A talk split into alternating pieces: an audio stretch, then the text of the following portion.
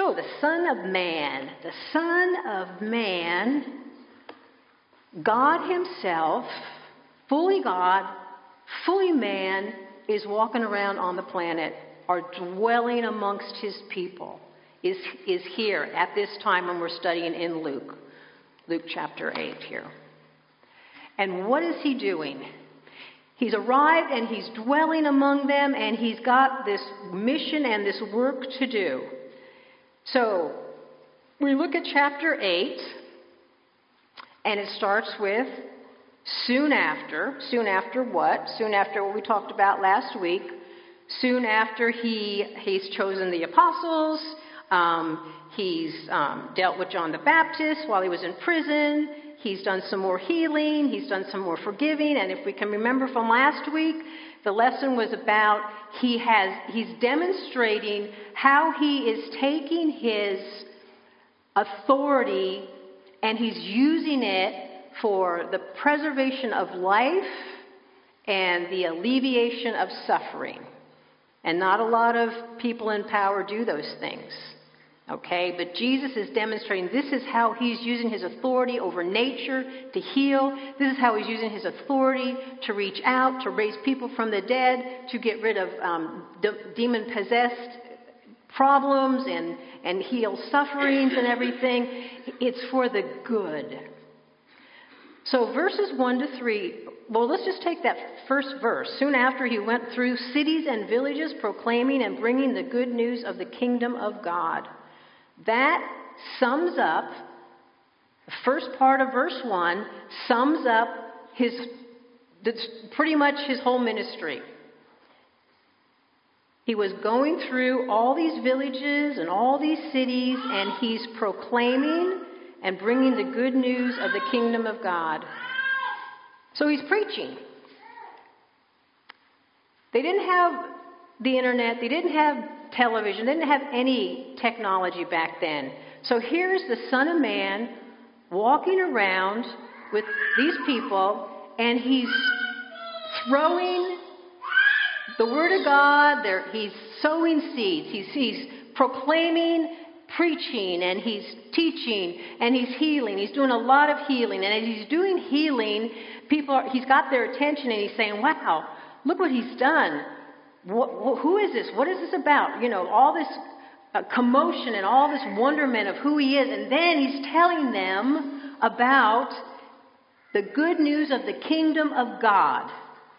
And then he'd collect more people, and then he'd go to the next town and, and the next little city, and he'd do the same thing. He'd heal everybody, and he'd set them free of demonic oppression. And then he would tell them about the good news of the kingdom of God. So he was sowing seeds. He was throwing out these glad tidings. He was evangelizing. He was proclaiming. He was heralding. He had a, like a herald, eh, someone coming with good news and carrying important news and saying, I've got good news. The healings were just to get their attention. Because what he really wanted to tell them was the good news. And what was that good news? What was the content of what he was saying? God's kingdom is here now. God's kingdom is in existence now. Remember 400 years of darkness, nothing going on. These people were under the thumb of the Roman Empire. These people, it was bad. And he's telling them, this is good news. God's kingdom is here. God is king now, and God will always be king God was never dethroned. The Lord reigns, God reigns. And as he went through these towns and he had the attention of these people, he would say the kingdom exists, and here's the good part it's available to the human soul through grace. The King, eternal, immortal, invincible, has made a way for those in revolt to be reconciled to Him. God reigns, and He's provided a way. All those who have been banished may return. Wow! This is what He was doing. This is what He was doing. All that in that first part of that verse 1. He was going through these cities and villages proclaiming and bringing the good news of the kingdom of God. And with him were traveling some people. We have the 12 disciples with him, traveling with him, men chosen to continue his work. He was teaching them how to do the work. He was teaching them what to expect from those who hear this message also. So he's informing them and he's encouraging them also because the work's going to be really hard. And then he had a group of some women, and it lists the women there. Um, women who had received healing from Jesus. You know, Mary Magdalene had the seven demons cast out of her. That woman was tortured. He had someone that was in Herod's household that was um, the wife of Chuza. Is that how you guys might say that one? Chuza? I want to say like Chuza. I don't know anyone named Chuza. Does anybody know anyone named Chuza today? Anyways, um, so she was kind of a well known, well to do woman because her husband had a decent job and everything. And so these women, um, and Susanna, who we don't know about, were helping him financially, helping him support that. And there were many people who had given giving back to Jesus because they had received something from Jesus. He had healed them, He had made their lives better. They, they believed He was the Son of God, and they wanted to minister to Him, to support Him, to give back to Him. It was like a financial support too. I mean, I'm sure they did a lot of things like like cooking and doing and caring and washing the clothes and you know all the caring that that women would do. Um, but also there was a financial piece to it because Fishermen don't have any money. They weren't wealthy. They didn't have a whole lot. Jesus was a carpenter, and, you know, he made money at his own toil, and legend has it that possibly he even supported the family when Joseph died. Um, I sometimes wonder, you know, the wise men came with um, all the monetary gifts and things too for them, and, and that carried them through for a while. So we don't really understand, but I don't think God wants us to focus on finances or anything. So, but he was taking, Jesus was being taken care of by these people. It wasn't beneath Jesus to receive this kind of support. As a matter of fact, it's more blessed to give than to receive. So he was actually giving them an opportunity to be blessed even more by taking care of him. So here's Jesus, the Son of Man, going around this area, towns and villages, and this is what he was. We, we have to stop and really ponder the, the impact that this man had in that area at that time. This was, I'm sure no one talked about anything else but him. This is truly the great light that was shining on these people who walk in darkness and who dwell in a land of deep darkness. It was a land of deep darkness. And here's this guy doing these good things. He's raising people from the dead, he's preserving life, he's alleviating suffering. What great news! And then he's telling us that God, we can have access to God and his kingdom. That's pretty amazing. That's what he was doing. He had a certain teaching style about himself. Teaching style, and we're going to look at right now, is parables. There's two parables here in Luke. Um, there's many parables recorded in Matthew, if you're reading Matthew as the parallel passage to this. But we're going to point out two right now. This first parable is when there was a great crowd in verse 4. There was a great crowd that has gathered. And you can imagine the, the, size of the crowd that was hanging out with Jesus as he would go from town to town to town and, and be healed and witnessed and hear this good news and get all excited.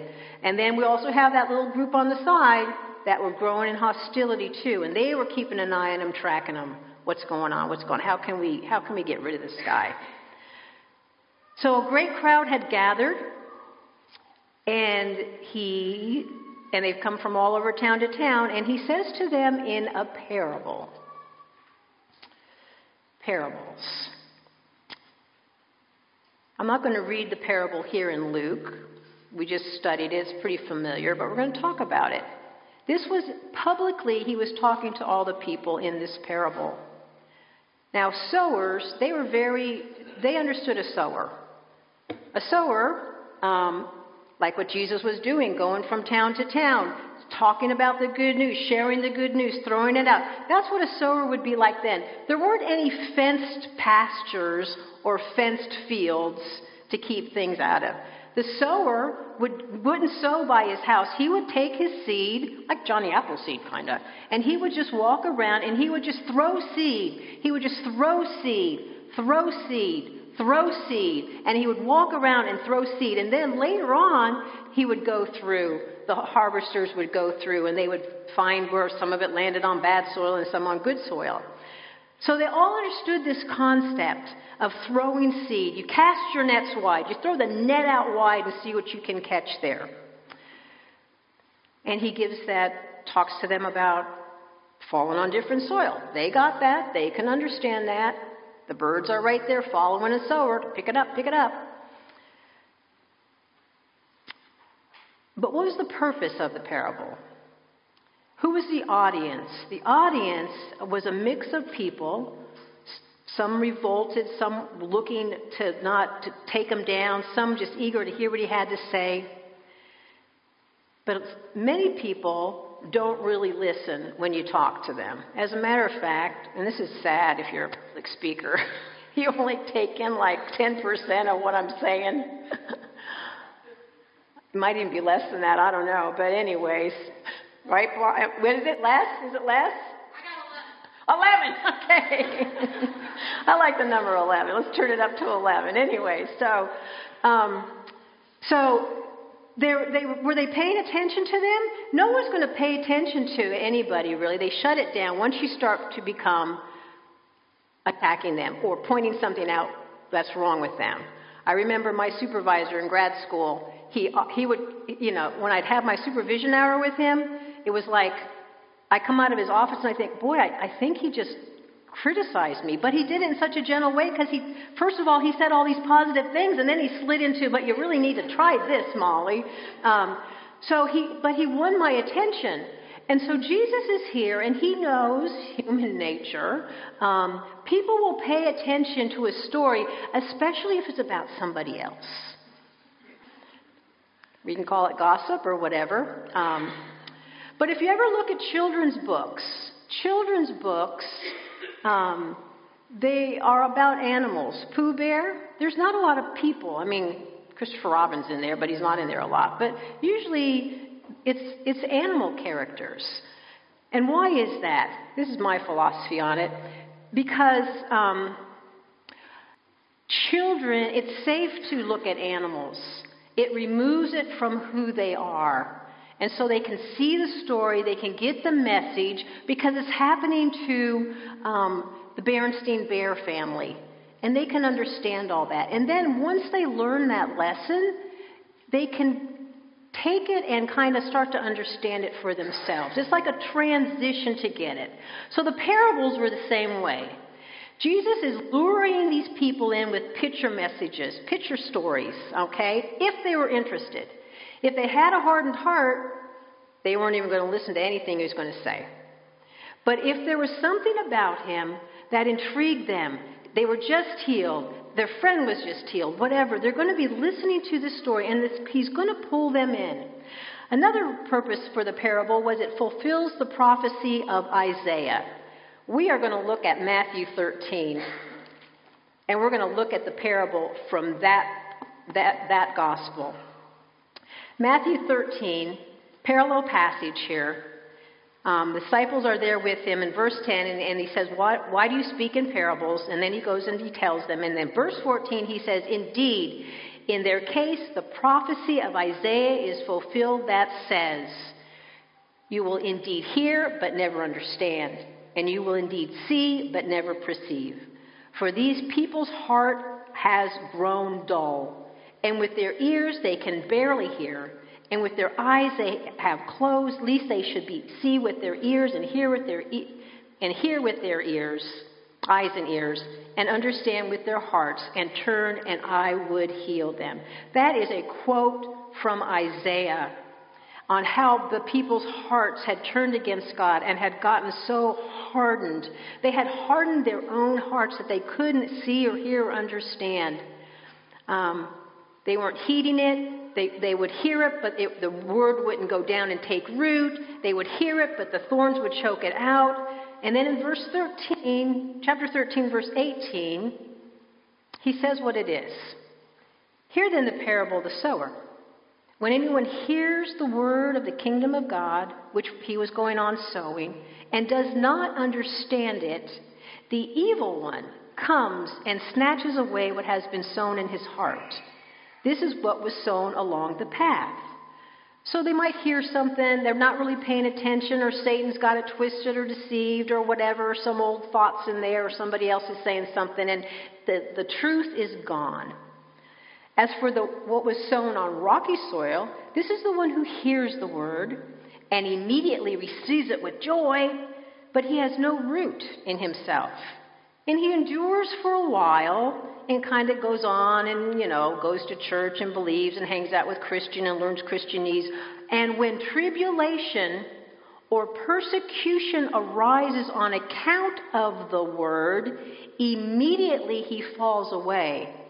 Once it gets too tough to be a Christian, once, once you, you know you find yourself standing for the truth, and yet it, it's not the popular opinion, or you don't have any friends, or you're going to, whatever's going to happen, persecution on behalf of account of the word, they pull away.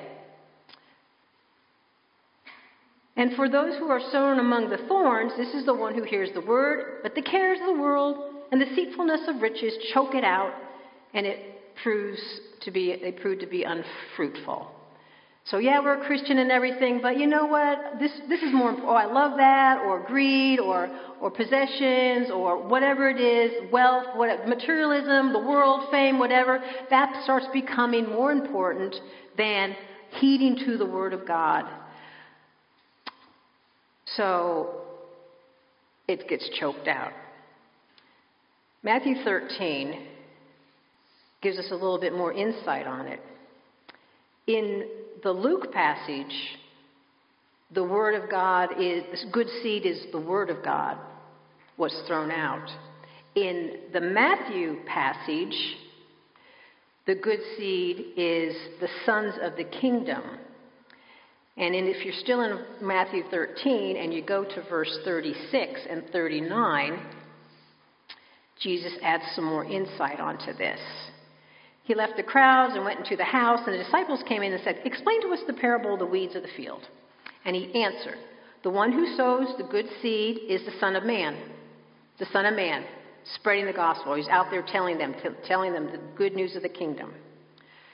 The field is the world, and the good seed is the sons of the kingdom. The weeds are the sons of the evil one, and the enemy who sowed them is the devil. And the harvest is, the, is at the close of the age, and the reapers are angels. So he's letting them know a little bit more of what's going on with who's the good seed, what happens with the bad seed. The good seed are the sons of the kingdom. So, how does that tie in then with good seed, and yet Matthew says the good seeds are the sons? When the seed is planted on the good soil, it grows.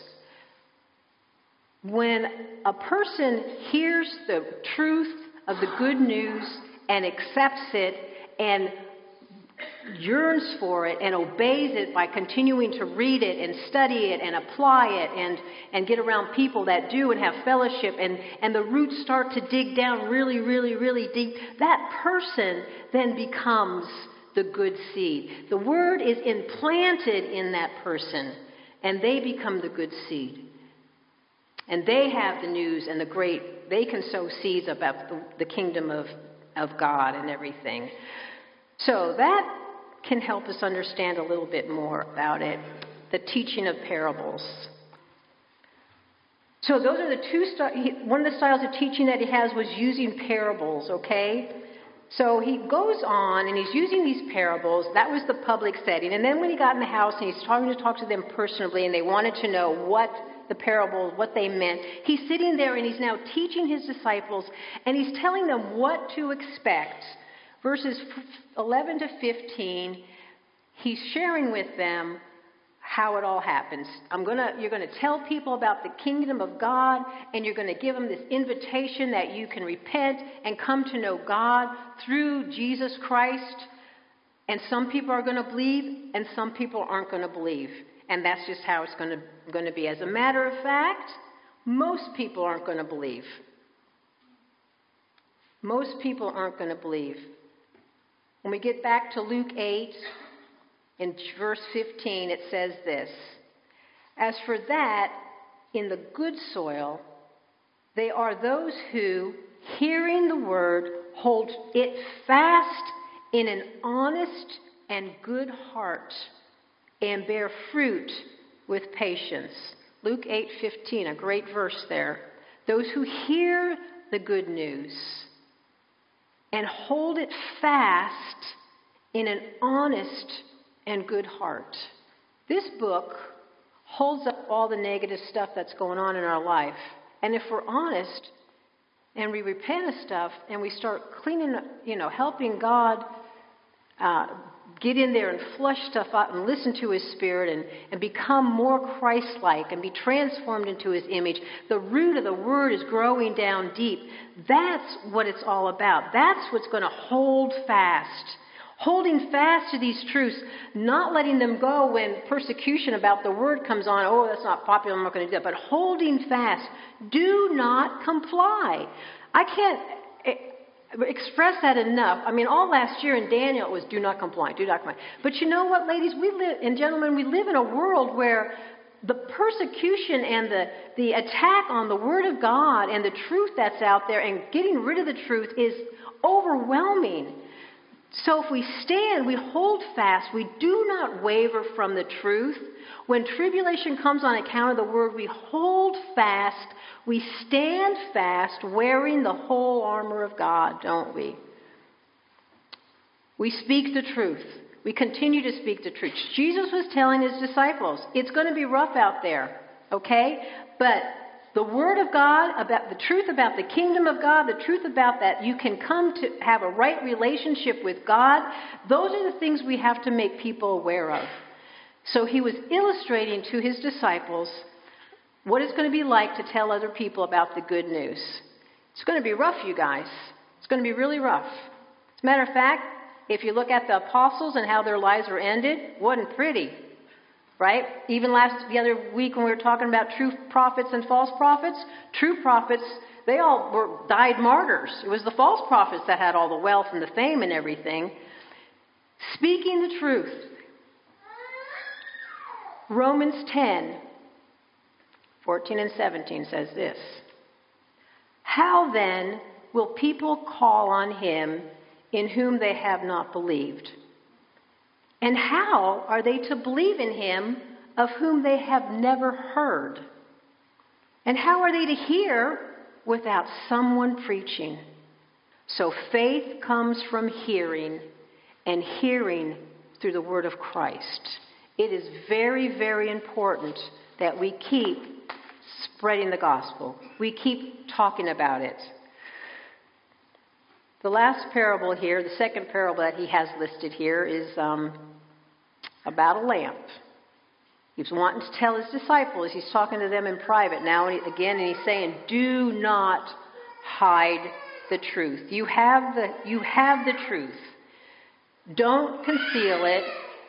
Don't make it so people don't know about it. Don't not talk about it. So he gets in there with the second one and says, you know, do not hide the truth. Shed the light of truth. No one, after lighting a lamp, covers a jar and puts it under the bed or puts it on it. He puts it on a stand so all may see the light. For nothing is hidden that will not be made manifest, and is anything secret that will not be known and come to light. Does anybody in here watch And We Know blog website? Because that verse is in there, isn't it? Um, so everything, everything will be revealed. Um, it will be, come to light. So even if you try to hide the truth, you can't hide the truth.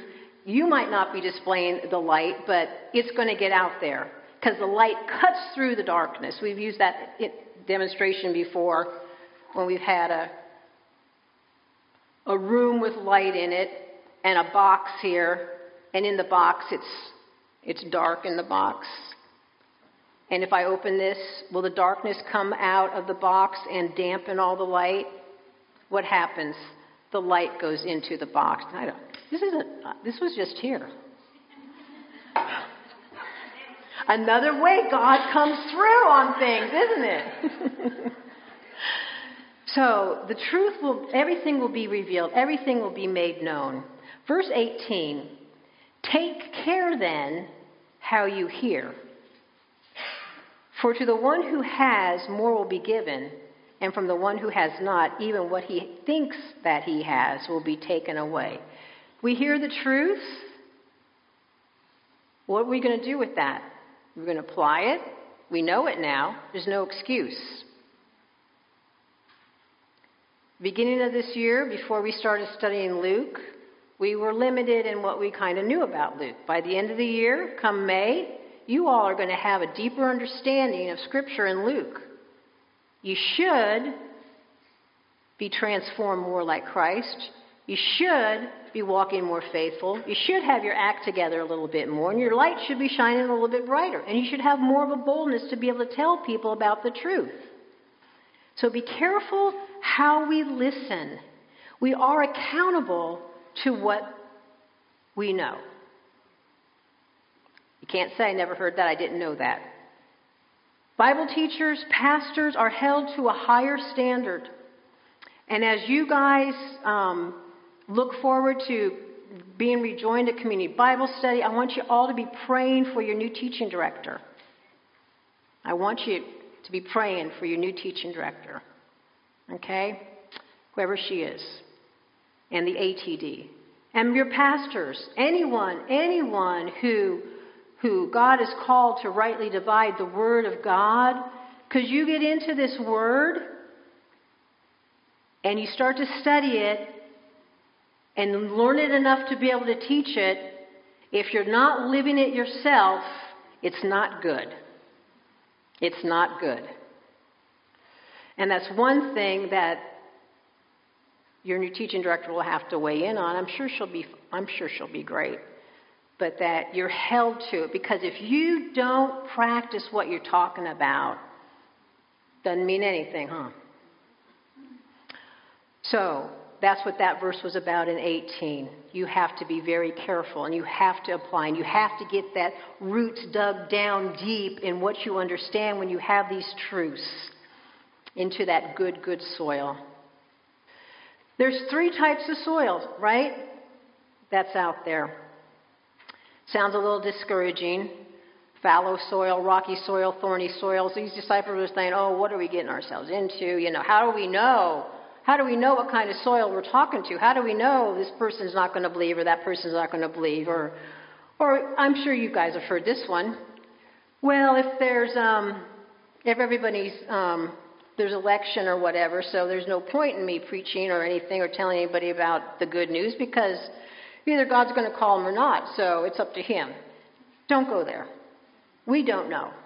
We don't know. As a matter of fact, the people who are least likely to turn their lives over to Jesus Christ will blow you away.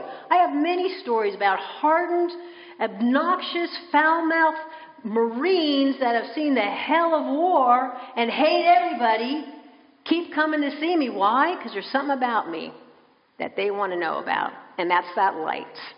And then we pray sinner's prayer later on. You never know. You just got to keep putting it out there, putting it out there. Um, because the fallow ground, the hard ground, where the uh, birds come and take it away, it can be broken up, right? The rocks, they can be shattered. The thorns, they can be uprooted, right? So we continue to proclaim in faith and in hope and in love. The final point here is this kind of odd story about Jesus' mother and his brothers. Again, Luke is filling in where some of the other Gospels um, have more detail, and this is an instance where Luke has condensed what Mark was talking about in Mark 3. Mark 3:22 specifically says that a parallel passage here that people were saying that Jesus was crazy. He was possessed. Beelzebub, look at him, he's just crazy. And that was the loud voice. That was that hostile group that was saying, we got to get him. Who is this guy? He's got to be crazy. That wasn't the group like the women that were following him and ministering to him and everything like that. This group is very vocal. Today we know that. This group is the media. This group is very vocal about things that they want to tell us and everything like that. So they were saying he's possessed and he's crazy. So word trickles back to poor Mary. Right? What would you hear if you were a mother and your son's going crazy out there and he's not sleeping and he's not eating right and all these people are all crying? They're so, putting so much demand. You want to go in there and save him. Everybody needs to go home now. My son's going to take a nap. Okay? This is where Mary was at. She ropes in the two younger brothers to come with her to, to try to get in to see him. Of course, she can't get in to see him because you know what? It's too many people in there, so she sends a message out there. And it, the, the brothers weren't believers at this point. They were believers after the resurrection, but here they weren't. They just, oh, come on, mom, let's just go. There's too many people. No, no, no, no, we got to get a message to him. She wanted to take care of him. She feared for his health, his mental health. Um, she believed that he was in danger of, of major breakdown, maybe, because she was listening to what? The wrong voices. She knew Jesus was the Son of God. She knew he never got in trouble as a kid. She knew he went to bed on time. she knew he knew how to take care of himself. But for momentarily, it was almost like John the Baptist. It was like, oh my gosh, is she going crazy? Well, we know he's, he didn't go crazy. But she was fearful of that. But he sends a message back. And the message isn't so much for Mary and the boys. The message was for the disciples who he was just telling them about the importance of hearing the word and applying the word. He says in verse 21 and he answered them when they said, Your mom's outside. She wants, she's calling you. He answers them, My mother and my brothers are those who hear the word of God and do it. And do it. Not just hear it, but do it. Human relationships are not the issue, but those who hear the word and obey it. John 14, 15, what does Jesus say? If you love me, you will keep my commandments. Freedom of speech is extremely important because that's what this chapter was about. Do you see that? We need to get out and we need to start sharing the Word of God. We need to freely be able to talk about Jesus Christ and the kingdom and His Word and how to apply His Word and encourage one another and exhort one another to, to dig down deep in those roots. So we live in a country where freedom of speech is still happening, but we're starting to hear little things like censoring. Starting to hear about little things like gag orders. Little things that are all around. Okay? I'm not going to tell you any a lot about that, but as I watch what's going on out there, I'm reminded because you do. We, well, there's censoring, there's gag orders. I mean, what's harmful, what's whatever. I'm a mandated reporter. If I hear someone's going to kill themselves or hurt themselves or kill somebody else or hurt somebody else, if I don't do something about that, I lose my license.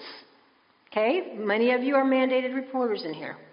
You just don't look the other way. We have laws now, Tarasoff law, because you know someone didn't knew knew that someone was plotting to hurt somebody, didn't say anything.